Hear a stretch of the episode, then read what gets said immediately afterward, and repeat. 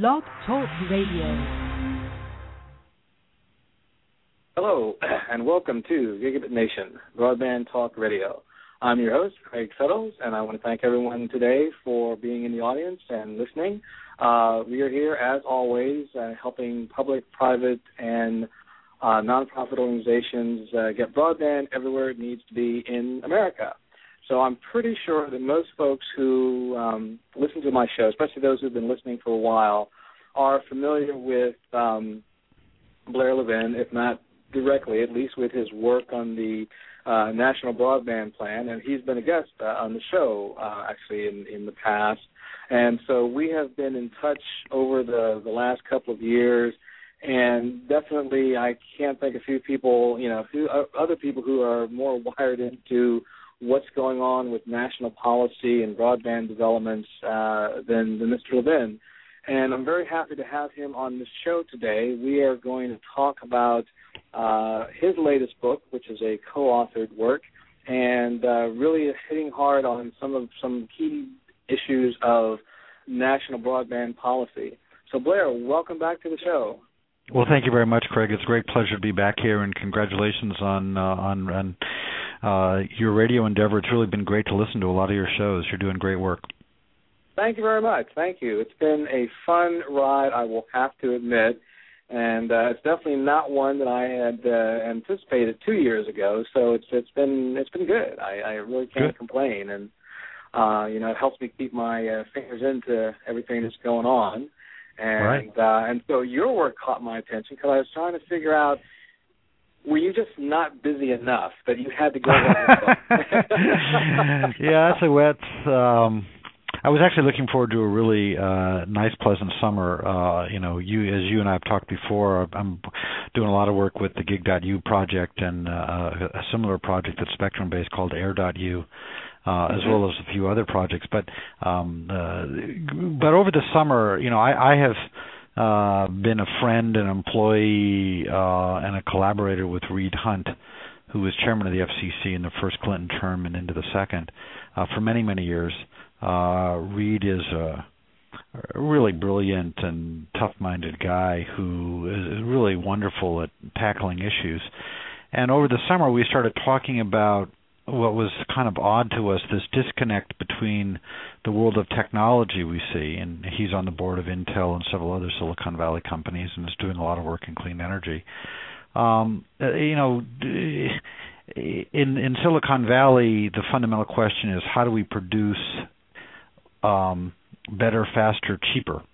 Uh, how do we get uh, things that we traditionally do one way, how do we transform the world from one where we're delivering atoms to one where we're delivering bits and chips and bandwidth, but satisfying human needs and uh, in a variety of ways that are just spectacular. If you kind of go back just 15 years ago, most of what we do in the course of a day uh, couldn't have been done 15 years ago you know mm-hmm. and and a lot of the book was written while I was on vacation uh but maybe this is a bad thing because if you have a computer you you in a lot of places you have access to all kinds of information and you could write the books on vacation maybe that's a bad thing I don't know but my my point is that the the fundamental thrust of Silicon Valley seems to be faster, cheaper, better. In the meantime, here in Washington D.C., and you now see this very clearly with the fiscal cliff debate, the debate is really about how do we have to how do we raise taxes and reduce the level of services that government provides, um, primarily in entitlements. And it struck us that this debate ought to incorporate some of what Silicon Valley and the technology community does, because we should be trying to figure out instead of how do we tax more and provide less, how do we move services to become faster, cheaper, better? That really should be the primary question, not only in terms of government effectiveness, but also in terms of the economy. Because at the end of the day, the current debate is about how do you reduce the debt to GDP ratio to a sustainable level. And you really can't do that unless you have a growing economy. Or I should say the best way to do that is to have a growing economy as we did in the 1990s and the best way to have a growing economy, uh, as a lot of economists would tell you, is to have a change out in inputs, generally driven by technology, that increase the ability of an economy to produce goods and services more effectively. Mm-hmm. So it is basically looking at technology as an economic development engine. Absolutely. yes, and what okay. we what we do is we we we're, we're pointing out that um, you know the the the goal of stabilizing the debt to GDP ratio is very important and needs to be done. Mm-hmm. But if you go back and you look at the Clinton years, what you discover is that it wasn't um, it wasn't the early days that really produced what we now think of as the golden budget surpluses, but rather it was the extraordinary and surprising growth in the second term that really drove those surpluses.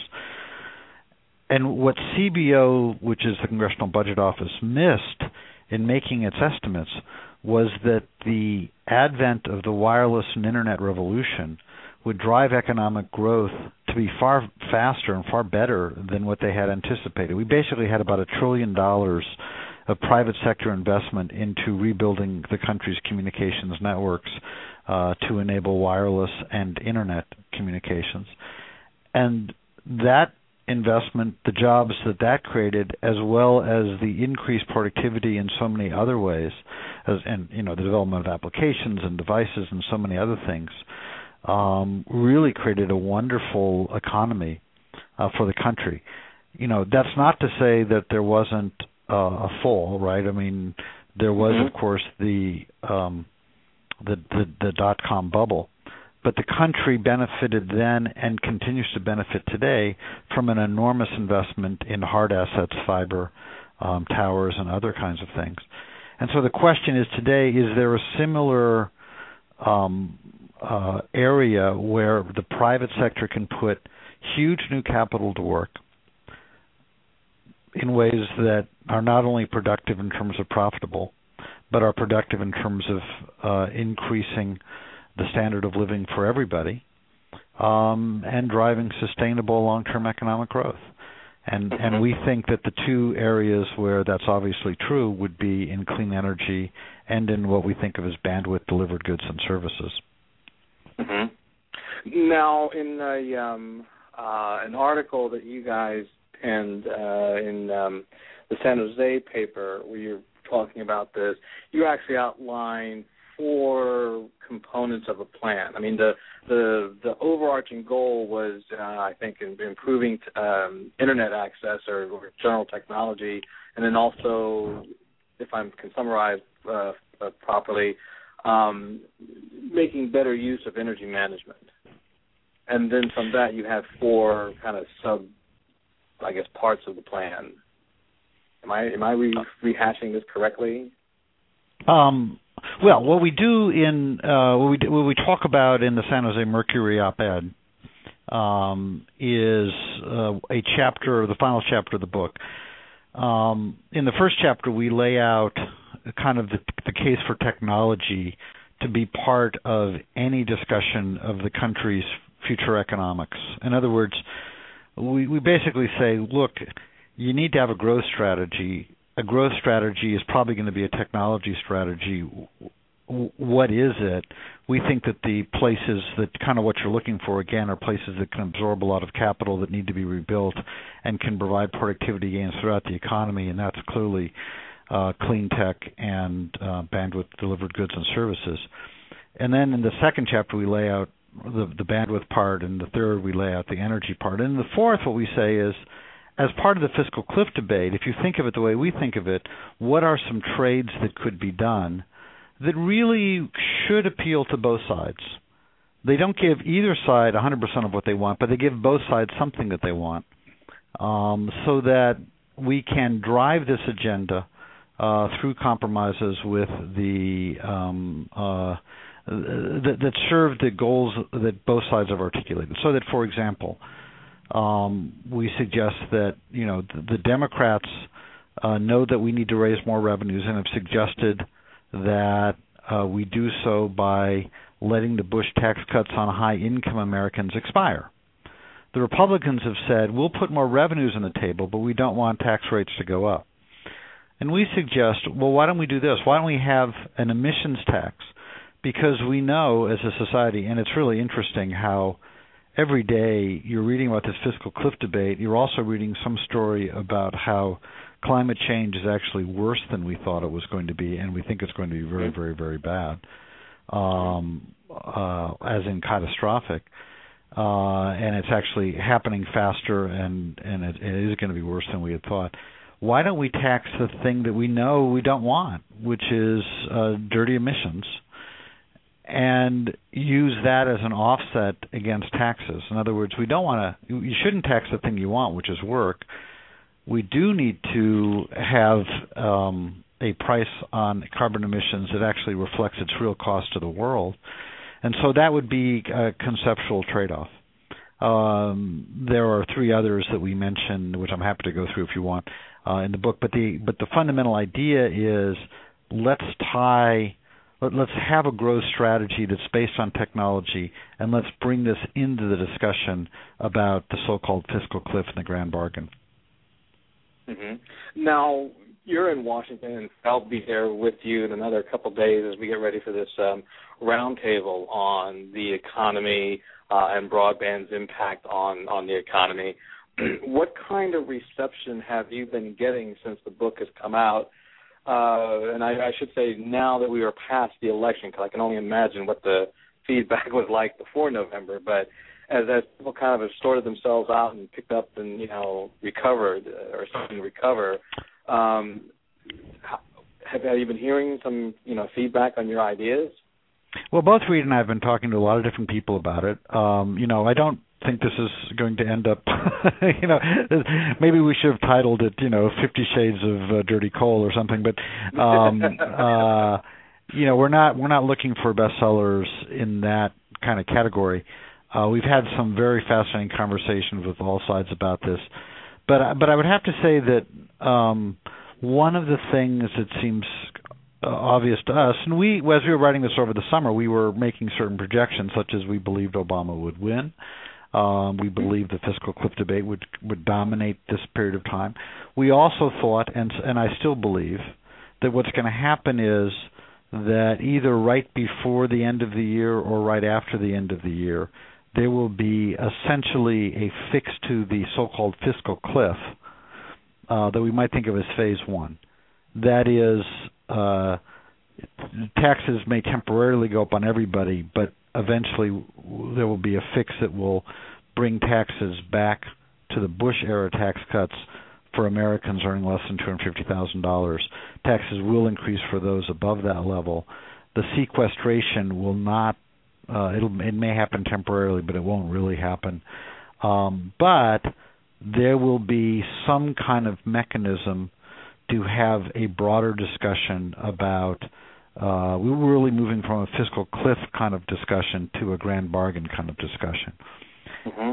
It's in that context that our ideas really we hope to have them uh, as part of the debate. I think mm-hmm. this um, debate that's going on right now, that you know John Boehner said the other day is going nowhere. You know, I suspect that um, there's a way in which he's accurate and there's a way in which he's not accurate. Uh, certainly, from the on the surface, he's quite accurate. Uh, I think below the surface, there are lots of discussions going on, but I think those discussions are complicated enough um, that you're not going to broaden the kinds of topics that are on the table. You're trying to narrow it so that we can avoid what people, you know, what Paul Krugman writes about today as an austerity bomb. Mm-hmm. But it's really more in the January February timeframe that we'll we'll have a, a, you know we'll have a better feel for whether these are ideas which um, um, can attract the attention of policymakers or not. Hello. Hello. Yeah. Can you okay. hear me? Oh, okay. So I thought yeah I thought, I thought I lost you for a second. Mm. Um, so in so in any event, you know, I'm not. Uh, I'm. You know, I, I think our attitude is. Um, it's always an uphill battle to get um, uh, ideas into a policy debate. Uh, Reed and I actually have a pretty good track record between the two of us for doing it at various points in our career. Um, I would say there's some there's a lot of different ideas, not just in the fourth chapter of the book, uh, but there are a lot of different ideas, some of which require Congress, some don't. that we're talking about with a lot of different folks and uh, but the real measure of whether we're successful in being able to convince people to put these on the table um, I think is going to be in the first quarter of next year not really right now I'm going to there was an interesting question posted in the chat I'm going to lead up to that with a, a couple of preliminaries discussion about broadband in the you know, sort of in the macro sense, or I should say, you know, um, the econ- the economy we're talking about the U.S. as a whole. How does this stuff get translated down to the trenches of local economic development? Because I feel like, you know, there's a lot that comes out of Washington in terms of, you know, grand vision for the whole country, but then it's left to quite literally that, you know, down to the local level. You know, everything is really local in terms of implementation of projects and processes and so forth. But how do we kind of bridge from the global to the local? Yeah, it's a, it's a great question and it's a really important one. Uh, first of all, I would say that traditional economic activities, as you suggest, really are there's an awful lot of localism that's important to that. And you know, in my work, um, in in my day job, which actually is most of my time, uh, working on the Gig.U project, uh, what we've seen is what you would expect, which is that those communities that have local leadership um, will be able to accelerate the deployment of next generation networks and services.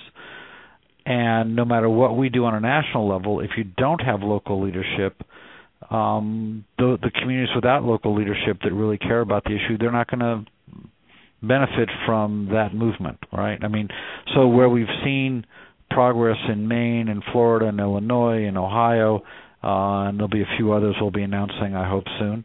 Um, you you really see it. It's not really a function so much of the national effort, though we hope to be as helpful as possible. It's really a function of local leadership, and right. economic development is always a big driver of that. So I think that that's really important in the book, um, we're the, you know most of the money that we think the private sector can really spend in terms of kind of you know big new hundreds of billions of dollars in networks. That's really on the clean energy side because actually over the last 15 years we have fundamentally redone the communications networks of this country. Pretty much all communications that are now being done, I mean even this phone call, I'm willing to bet most of the network that it travels over uh, was was essentially rebuilt over the next 15 years, and we need a similar rebuilding in terms of clean energy of those kinds of networks. Where we think we do think that there's some networks it would be great to redo or to upgrade, including uh, the high-end gigabit networks like what you focus your show on, what what Chattanooga has done, as Tom Friedman wrote about the other day. Obviously, a lot of news coming out of Kansas City and Google uh, very excited about what they're up to. Bristol, Tennessee. Um, again, several Gig.U projects. Um, so we think that, uh, but, and, and, it's also interesting to see what Mayor Bloomberg is doing in New York and Mayor Emanuel is doing in Chicago at large. But these are all kind of localized efforts, uh, and there are some things the federal government can do that would be good to uh, create an environment which drives more of these communities where innovation is not a constraint to um, innovation. Uh, or I'm sorry, where bandwidth is not a constraint on, on innovation, and that, that that's just a really important concept. And the country needs a critical mass of communities where uh, basically kids are experimenting with the future all the time uh, and effectively inventing it. We also need to, I think, figure out a way of delivering much higher bandwidth to um, um, the um, uh, rural areas. Uh, I think the some of the things the FCC did on universal service reform were very important and very timely, but I think that there are some long-term issues there about the relationship between wireless and wired um, that create a, difficult picture uh, later this decade in terms of the ability of rural communities to have um, uh, really high speed networks. And I think that the traditional solution of simply going to the federal government and saying you have to subsidize this with more money is simply not going to work. So we have to find a new uh, solution to that. But right. and I think there are solutions that can be found. But I, I do think that the um, uh, the real upside is in a massive accelerated transition of uh, all government services, all public goods and services to the digital platform. And whether that be a function of um, you know what uh, what's the Khan Academy is doing in education, and many many other startups. Indeed, as we talk about in the book, one of the hardest hottest areas for startups in Silicon Valley is about bandwidth delivered education, which is about a 5.2 trillion dollar market worldwide, or um, bandwidth delivered medicine. Actually, there's a big conference uh, here in D.C. this week on um, M medicine uh, mobile medicine. It's going to be these are going to be huge, huge markets, and I think it's really important for the country to have a strategy for how the United States leads in delivering health care, education, public safety, all government services um, over this bandwidth. Mm-hmm. Because so it's also an exportable market. Uh, that is to say, once uh-huh. we're good at it, we can export it to other countries. Um, help them uh, and also help ourselves. Mm-hmm. So to roll specifically then to the to the question I got here in the um, in the chat room, we seem to have a mindset, and again, you know, it, there there are a lot of mindset issues. I think with some of this, right? We've always done things a certain way, and we will always do them a certain way. And the trick is always trying to figure out how to come in and change those mindsets before you really start to see pro- programmatic changes. So what uh, what this woman is describing, what I have seen and continue to see, are um, local governments that give priority to economic development projects that increase property taxes. And in essence, someone called in saying, you know, we can't get any effort for any kind of project except for one that'll bring in new businesses that will build new structures and pay more property taxes. And even if you had a program to put, you know, 500 unemployed people to work from their homes, if they can't, if the city can't see the translation from that to property taxes, they have little or no interest in in, in the initiative. And I've seen this in a number of places. There's some variation on this way of thinking. Um, is this again? You know, do we do we influence this from Washington? Do we set up programs in some way to try to wean people away from this way of thinking? I mean, how do we how do we get past that hurdle? Well, it reminds me of that wonderful line from the great business um, consultant and prophet Peter Drucker, who famously said, "The greatest danger in times of turbulence is not the turbulence; it is to respond to the turbulence with yesterday's logic." Right. And it does exactly. seem to me that in a, a kind of a, a, in an information economy, uh, focusing on uh, the property tax. Uh, that is to say, we're not interested in bringing in a new industry unless they're building a new building. Um, is a little bit short-sighted. Though I would also note that there's a lot of um, I, I haven't seen authoritative studies yet because I think it's it's too difficult to do, but I think we'll see it in the next few years. There's certainly anecdotal evidence and some stories to suggest that if you increase the bandwidth in, in a community, you increase the property values. That that a home that has access to much faster bandwidth um, I think I saw a fiber to the home study that suggested it's order of magnitude worth five thousand dollars more uh, on average than a home that doesn't have that. And if you consider that, you know, the cost of linking up that home, uh, the capital I think Verizon said it was about doing it at about fifteen hundred bucks. I suspect Google is doing it for far less you really see an economic opportunity. If that's the if that's the measure, there's a really uh, there's a wonderful what you know Wall Street folks would think of as an arbitrage opportunity uh, because uh, for fifteen hundred bucks you can create an extra five thousand dollars of value. Well, there's nothing nothing wrong with that. Um, mm-hmm. uh, if you know, but there, there are a lot of different variables. But in any event, I, I agree with the premise of the question. Uh, as to the answer of how do you do it, well, you know, Craig, you and I have been in this uh, doing this for a while. Uh, I would argue your show plays an important role. I would argue that mm-hmm. you know the speeches that you give, the articles you write, play an important role. Uh, at the you know, to me, part of what we're trying to do with Gig.U is create an environment in which we um, eventually get to a tipping point. What I mean by that is um, the, the the Google Fiber project actually, and, and you know, Google deserves all the credit for it, but it came out of discussions that we were having in the process of the broadband plan. Where one of the things, and Google is one of the companies raising it, that we were looking at because we had the benefit of being able to look at things from a five to ten year perspective.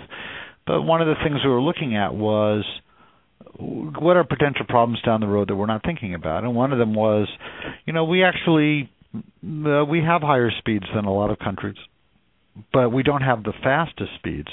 And so, how are we going to develop? How are we going to have our people develop the next generation of bandwidth-based applications if they're not working on that next generation of network connectivity? Mm-hmm. And out of that discussion, Google said, "Hey, we'll step up and we'll build one." And we said, "That's great." But one community and being dependent on one company is not a policy. It's it's right. great what exactly. they're doing. So, but but we wanted to have it be in order of magnitude a dozen places or maybe two dozen places, uh, whatever it takes for people to develop it. And you know what? Uh, we're only going to know this in retrospect, but if we can accelerate genomic medicine uh, by a couple of years, we'll save, you know, countless lives. Mm-hmm. Um, so that's the kind of thing we want to do. If we can accelerate high definition two way video, which enables you know kids in uh, uh, certain communities who don't have access to great physics classes to take physics and be inspired by uh, all kinds of uh, different things. You know that's going to be great if we can utilize this greater connectivity uh, and figure out new ways of uh, manufacturing with the great do-it-yourself movement. Know, these are the you you in some ways you can always look back and say that would have happened anyway, but if you can accelerate that process, uh, lots of good things happen. Mm-hmm. I think we're also still struggling with issues such as um, getting um, I don't know folks at, at a local level to understand the vision but also trying to figure out how to um, address the private sector versus um, public good aspect of all of this. I mean, in in the last week and a half that I, I was in, well, the week I was in Ottumwa, but you know, leading up to that and being there, a lot of the, um, I think some of the issue there is companies need to make a, a profit and yes. it is very difficult to to make the the case. The, the, and you and I have discussed this obviously a number of times, but it still seems like we keep coming back to um, the hurdle. Now, one thing that was interesting about uh, in in the course of the discussion in Iowa is that Iowa has some weird tax laws that basically are a disincentive for um, people to put in broadband because you actually get taxed based on the property that your physical infrastructure crosses. So it's as if you went out and bought a bunch of land, even though you're maybe using, you know, the public right of way or whatever. But you basically have to pay it's like a tax on top of your standard tax. And so it makes it very difficult, particularly for smaller companies, to try to, you know, to get past that. And, uh, and I'm guessing that this is what you mean by, uh, you know, the, the tax incentives, the creating a, a, uh, a greater investment uh, rather than discouraging um, investment. Am I correct? Right. Well, one of the things that characterizes the American communications um, networks, and this was not always true, particularly in other countries, though it's true in most countries today, is that it is a simultaneously uh, dominated by private investment, very little public investment in the in the actual network, and yet public policy requires of that private investor uh, certain things to serve the public interest that it does not require um, of other private sector uh, entities. You know, for example, We require connectivity to 911. We require cable systems to offer PEG channels and local access channels. Um, uh, there, there's a variety of different things that we obligate phone companies to do, such as carrier of last resort obligations. Mm-hmm. We don't require McDonald's to have Wi-Fi, though interestingly they do. Um, right. Uh, and and actually, I was talking with a reporter uh, today about how in certain communities, uh, McDonald's becomes what we had hoped the libraries would be um, in terms of access for kids who don't have access at home to do their homework um, because they stay up. They, they McDonald's is open later, uh, which is kind of an, an interesting thing. But we but that's that's McDonald's choice. Um, mm-hmm. In the case of telcos and cable companies, we often require them to do certain things. I think that we're going to have to rethink the nature of what you might think of as the social contract, uh, and I use that term very generically, um, between communications providers and uh, the and, and, public policy. Um, mm-hmm. The economic assumptions that underlay the original deals are probably not true, but the public need for communications networks that uh, serve a variety of purposes that are not um, not pure market. Uh, that that continues. So we're going to have to figure that out. I think that that's one of the things the next FCC will have to do. And there's a proceeding being teed up that's basically referred to as the transition to IP that I think provides a vehicle to think about a number of those things. But I think if you look at you know the deal between Kansas City and Google, it's a very interesting model. Not sure it'll work for all communities, but it's a very interesting model for the utilization of rights of ways um, but also flexibility in terms of how the community regulates uh, that enabled Google to have favorable economics to deploy that network. Mm-hmm. And and and some of this comes down to a uh, a series of trade-offs. I mean, I, there are folks who there's actually an interesting discussion going on in the chat room right now about the incentive things, right? Because there was an article in the New York Times about the fact that states and localities offer uh, incentives for businesses to move in, and, and the telecom sector is no different, maybe greater. I'm not sure, but you know, among those lists of, of companies that the Times covered, you know, there was Verizon and Comcast and AT and T, and all of them are getting getting subsidies. So you say, great, well, we need to have them come in, but then they come in and then they leave, and then where are you after they leave? Or they come in and they get subsidies and they don't end up delivering the type of broadband that you know that was expected, or you have like AT and T wanting to have fewer obligations to everyone than than not. So you so you have this sort of you know back and forth. You have you know the the discussion of you know is public policy relative to telecom companies being written in the best interest of communities? Is it being written in the best interest of you know the lobbyists who have you know greater presence when it comes time to do policy? and and everything just seems to just be a constant back and forth of you know trade offs. I mean, I, I guess we're sort of I don't know. I shouldn't say doomed to this, but we are. We have to expect that this is going to be the process. There's going to always be trade offs.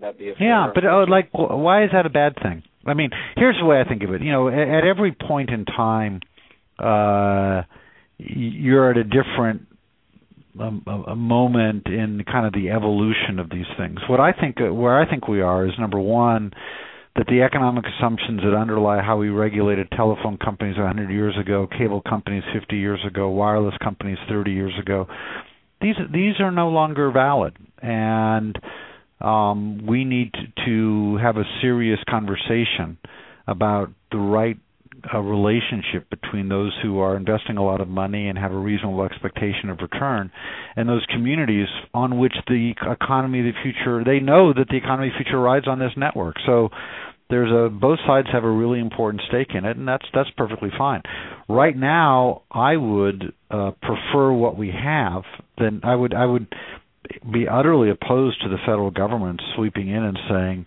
this is the way it needs to be for everybody i really um you know, I like that Mayor Bloomberg is saying the city of New York needs broadband in a way that you know currently the market's not delivering certain things. We're going to take certain steps to improve broadband in New York.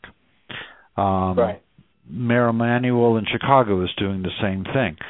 Uh, very interesting the RFI that they did. Very interesting the responses they're going to get. Can't wait to see how they play it out. I might note that Gig.U uh, last month we announced, or I guess it was now two months ago, uh, announced a project that involved. Yeah. Let me know if you want to say I have a call and I want to see if I can pick this up. Sure.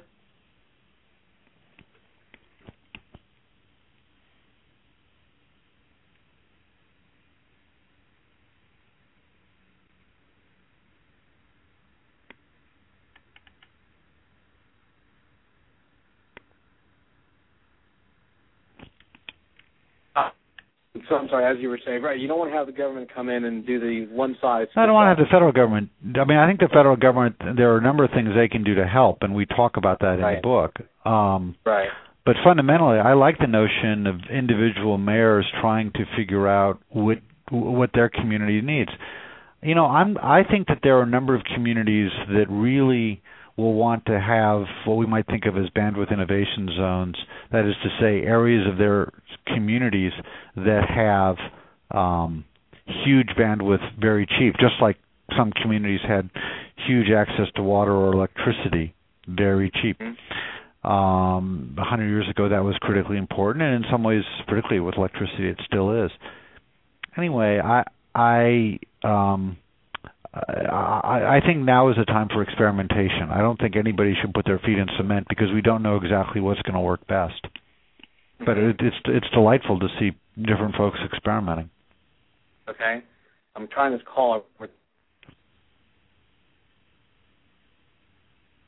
You know, I think we're having some general tech issues here with the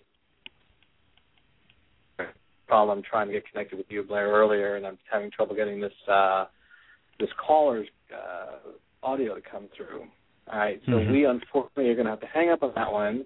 And um, let me get back to uh, you know what you're talking about as far as you know what Mayor Bloomberg wants to do and what uh, the Chicago mayor wants to. do. I mean, I think that that is really the big cities doing what a lot of small communities have been trying to do. I mean, that's basically what if you look at all these community broadband networks, in essence, they are a situation of you know people I'm sorry, communities wanting to to take charge and do their own thing.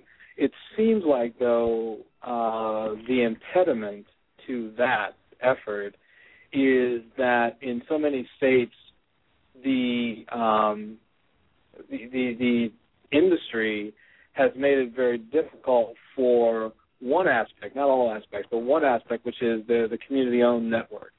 Um, and in some cases, you know, the community, as in, you know, either the public utility. In some cases, it's the, you know, the the, the local government, the IT department for the city.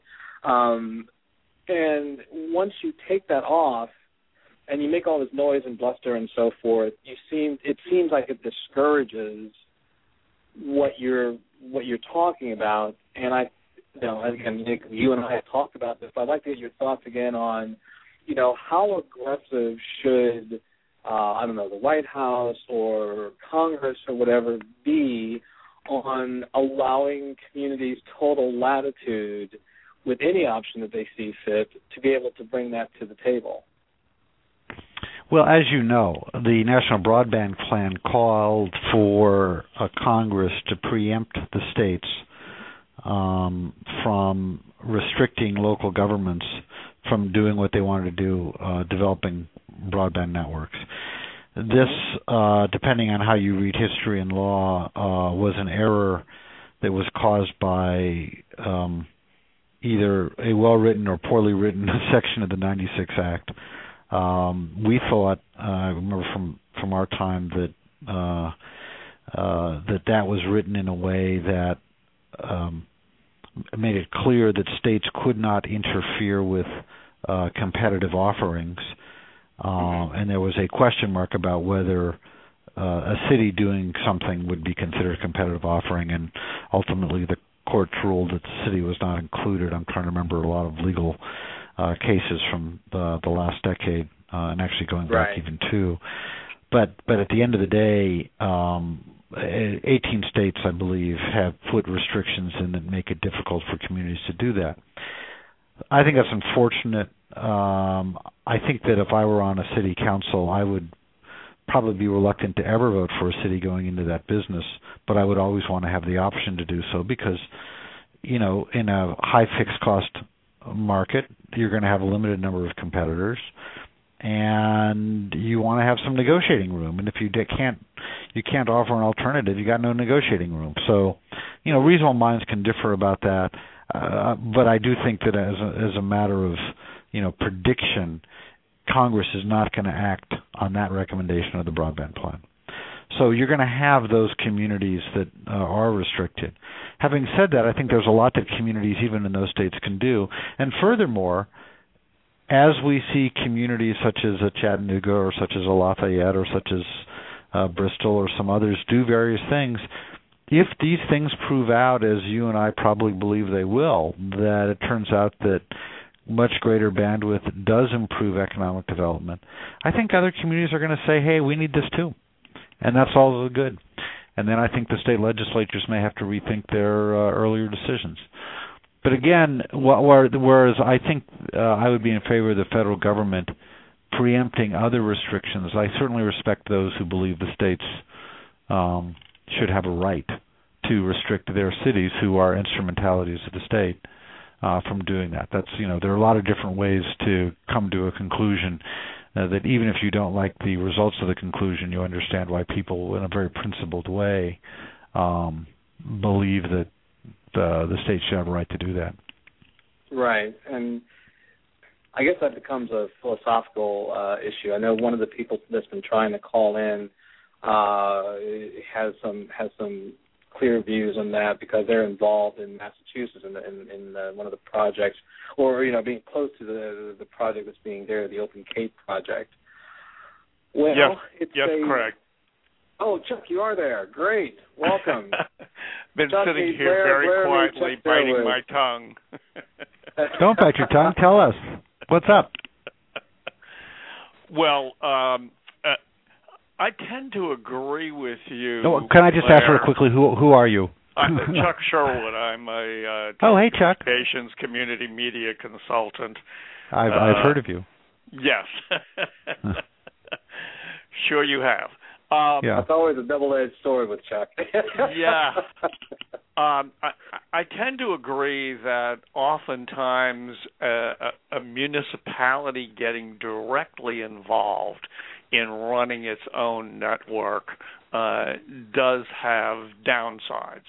But we do have to keep in mind that, uh, and you did mention this, that when a municipal utility or a nonprofit are created to go ahead and provide that arm's length relationship with the municipality that that really becomes a different story. And as we see constantly um particularly the wonderful research that Chris Mitchell has done that more and more of these community networks or muni networks based in municipal utilities are really the way to go. And particularly, I, I was intrigued when I, I got the notice earlier today that you were tying broadband infrastructure into smart grids, which I think uh, is really the way to go. I mean, if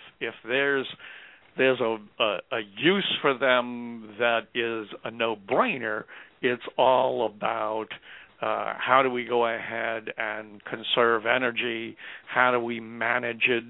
All of the new distributed renewable energies uh, that are coming online. a couple months ago, my associate Rita Stull uh, sent me a copy uh, of Jeremy Rifkin's The Third Industrial Revolution, uh, which I'm still plotting my way through, but really emphasizes that this is where we're going for the for the 21st century and I'm just curious your thoughts on where Rifkin is headed on all of this. Well, I I, I actually was at the bookstore this uh, weekend, uh, picking up lots of books for the holidays for both myself and uh, and others. And I was looking at Jeremy's book and thinking, should I buy this? And and and I had a full stack at that moment in time, and I just decided not to. And now you're making me think I should go back to the bookstore oh, or, you, or you, go back you would on Amazon. absolutely love it. yeah. So I'll uh, I'll have to go pick that up. Um, yeah. Well, you might want to. Uh, um, I, I yeah, or or, or just you know download it on, on the Kindle or whatever. Really but but I think right now. Yeah. Look, I think it's uh, uh this is why um some people come to life with a high level of certainty about everything they do. Some people, you know, um come to life with like constantly questioning, constantly experimenting, constantly um calibrating. You can have very strong principles, but you know some people are fact driven and and others are more philosophical driven chris mitchell and i have had numerous conversations over the years and i always like reading his stuff. I think he's a very thoughtful guy. He has been critical of some of the stuff we have done with gig.u because he believes that the path forward is you know community ownership. And to date all of the projects have involved communities but have not involved community ownership uh, that it's always been a private investor. It's always been kind of a private driven project. Look, uh, you know, this is why you you you want to have multiple experiments and you want to see what works. I used to be um, in a long, generally forgotten period of my life. I was uh, I was a lawyer for a lot of local governments and and did bond work for them. I think if you're talking about parking garages and you're talking about certain kind of traditional government projects you want to have the city doing that. In some cases, you know, you actually lease out the parking garage and things like that. But in a situation that involves technology, um, uh, rapid change, I think that putting the you, you have both an investment problem and you have a long-term management problem if you put it uh, in the community there are counterexamples to that, and I again I appreciate the work that Chris and his group has done. Um, most of the examples he cites are rather small communities, and I think that there is there are for a variety of reasons that's different. But I also think we should acknowledge that in the United States, we um, we are both uh, the, in some ways the beneficiary, in many ways the beneficiary of an historic process in which we had two privately funded wires going into 90% of the homes in our country. And to turn our backs on that, um, you know, some have suggested that we should do what Australia did. Um, I, I'm opposed to that for a variety of reasons, but I, I would hope that the advocates of that would acknowledge that at least in Australia, they only had to buy out one network effectively. We would have to buy out well, two. Well, there was that. And that's a that's like that's a really big fact, right? Um, and we'll see. We'll see. Maybe Australia will prove that this, you know, a government owned and operated uh, fundamental infrastructure um, is the way to go. Uh, I think Israel is doing an RFI process or an RFP process that's due pretty soon. Uh, I don't think they'll go the way of Australia, but I think it'll be interesting to see how they do go. But look, this is I think we're early in this game. What is really important, and, and and what drove parts of the broadband plan, and basically this was the part that after I did the broadband plan, really both perplexed me and interested me, was how do we get the next generation of a wireline upgrade at a moment in time where, for various reasons that have a lot to do with investment, it's very difficult for either the cable industry or the telephone industry to justify a new round of upgrades. That's a um, that's driven a lot of what we've been doing with Gig.u and Air.u, um, and, right, and, we'll see how I, it plays out. And I find both of those, uh, uh, you know, really really interesting uh, experiments uh, because when in I guess it was in 2000 I attended a, a CANARIE conference in which uh, once I walked into the conference I felt like I'd walked into the uh, control room of Battlestar Galactica you know meeting all of those folks. And the real thrust of the conference was all about how universities, colleges, and local municipalities and counties should band together to go ahead and build out the infrastructure that was needed. And uh, I, I've, I was really delighted as you all started announcing that. Now, one other issue I I, I do want to raise at this point, uh, because of course uh, I was madly typing away when I suddenly heard something about PEG access in there. mm-hmm. I wasn't quite uh, sure yeah. what you had said, but I, I'm pretty much getting the thrust of it. But but do keep in mind the cable industry always understood the value of PEG access uh, and was willing to pay franchise fees based upon their cable TV revenue uh, to support all of that because there is no greater source of content for the new networks, whether it's on the cable channels themselves or now over the particularly the last 10 years online uh, for local news and information. That uh, if there was not PEG access with the devastation that has occurred with the consolidation of radio stations uh, and with the collapse of the print news industry uh, for folks to receive it. And we have to come up with a solution in the rewrite of the Telecom Act to ensure that the use of the public rights of way must be paid for by all bitstream providers, regardless of whether they're using the public rights of way or the public spectrum. That's and I've written a whole paper four years or five years ago about this uh, that was in the NATOA journal that I'd, I'll send to you. Yeah, no, I'd love to see it. Um, you can send it to me here at the Aspen Institute, um, uh, and I, I would love to read it. I, I would say I'm not quite sure I understand what you're saying about PEG access. Are you saying that market forces would cause cable to do it anyway, or that we we need to retain that in whatever happens we, in terms well, of the agreement? We, uh, market, uh, you know, I, I I always get a little constricted around the throat when I talk about market forces because I don't really believe there's free markets.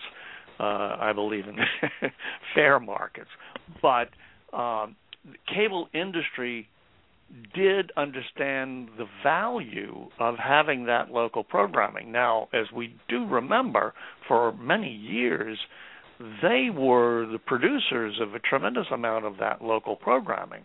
Right. But given their economic model, they could not generate sufficient advertising revenue to go ahead and cover the cost of that production. However, the rather low cost that they're paying for the use of the public rights of way compared to the amount of money they're hoovering up uh, they get a tremendous amount of local programming that really does continue to differentiate them from satellite. And if we look at the example of Verizon, uh, at Verizon once they came in into the cable biz through FiOS, uh, really understood the value of that and actually treats PEG access channels much better than the cable industry does. So, I mean, you, we do have to understand that both of them do understand that it's really efficient to have PEG access nonprofits produce that programming because that programming is of value to the viewers. Mm-hmm. Right. And, Yeah. we should uh, probably then get ready to. We got about five minutes or so left. I mean, I see where we're, where we're going. Yes, I, So, thank you very much for calling in. I mean, I appreciate getting. Okay, Chuck, thanks for calling and in. And I'll make sure I send you that article, Blair. I'd love to Bye-bye. read it. Thanks so much. Excellent. So, in the five minutes uh, that we've got left here, you and I are going to be at this uh, event on uh, this roundtable on Friday. So, Yes. from your perspective, what do you think will be the greatest impact that this will have in sort of the policy discussion mode? Because we're bringing in some, you know, fairly well, you know, versed representative body of people who understand the economic impact that broadband has on communities. Um, but from the audience perspective, will they hear about this afterwards? Will they see the you know the results of some of the stuff we deal with there? I mean, what's your thought on how the the general public will either hear about or benefit from this particular event? Um, well, I, I don't I don't know enough about the particular event, uh, and I am skeptical that any event occurring in Washington D.C. on a Friday between Thanksgiving and Christmas actually uh, will gather much uh, momentum for the general public. Um, I very much look forward to it. I think it's part of an ongoing conversation. But look, I think we're, you know, you and I are deeply immersed in this, but the most of the general public, uh, in, in my from my point of view, um, we're we're still kind of uh, we're either in the early innings or we're in spring training on all of this, and I kind of think we're a little bit in spring training. I think okay. there's some very exciting things that over the next 24 months will emerge, but I don't think um, people view the lack of faster, cheaper, better bandwidth as a top priority for the government or a top priority in their lives right now um, in part because of success. We, in fact, over the last 15 years, have massively increased the amount of bandwidth people have, particularly on the mobile side. And I think the emergence of LTE networks are very exciting. Uh, the United States benefits from having about 70% of the worldwide subscribers, and we lead in application development and all kinds of things as a result. So, um, I don't think it's um, you know you don't get you don't get a lot of credit in Washington for the crises you avoid. Uh, and I think what we're trying to do is not get to that point where suddenly we find we're massively behind the rest of the world. I know there are some people who think we're already way behind. I, I disagree with that. We're not leading, um, uh, but I do think we're we're leading in in ways that matter the most. Certainly, in terms of the application development, um, and again, very excited about things happening in education and healthcare. But mm-hmm. um, but but you and I just have to be a little more patient and actually get some uh, big wins, uh, which I think you know 12 months from now, people when people see what uh, a gigabit has meant for Kansas City, um, the you know people might be thinking differently. Mm-hmm. So, in uh, sort of a one-minute wrap-up, do you feel that we have an issue that people just don't understand enough of the impact to move past the fact that well yes we're not leading you know we're uh i mean we're not being as behind but you know we're not there yet. But is the problem that people don't understand that there's a there you know there's sort of a goal um that would make this all worthwhile but they just don't understand it yet? Well look i i think that uh henry ford once apparently said that if he had asked his customers what they wanted he they would have said faster horses. Ah uh, yes uh-huh and I think what we're talking about is something um, that is is qualitatively different, but it has to be proven out, and it's it, it does take a little bit of time, uh, and we have to see what happens when what happens when we put you know, gigabit connectivity and 4K cameras in senior centers, does it really reduce the times they need that, that people go to the uh, doctor? I think it probably will over time, but it doesn't immediately. We have to figure out what happens when we can do genetic sequencing in 47 seconds instead of eight weeks, um, uh, as someone else is trying to do. Uh, so, you know, this is a good period of experimentation but I don't blame the public for not saying this is the top priority. Look, we still have 8% unemployment. We still have a lot of other things. The point of the book was to say not about the was not really uh, the networks are important, but there are lots of different ways in which we can utilize technology to deliver critical public goods faster, cheaper, better.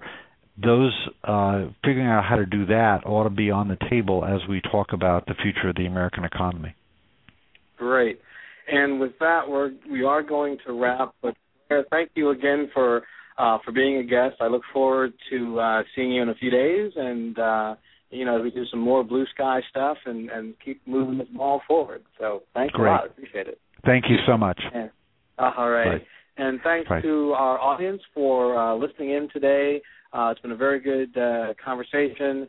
We will be talking more about broadband and uh, economic development over the next uh, next couple of weeks as we wind down and get ready for Christmas. So um, you know, stay tuned, come back, listen, talk, participate. Uh, and thank you very much for all of your your time. Have a great day, and we'll talk again soon.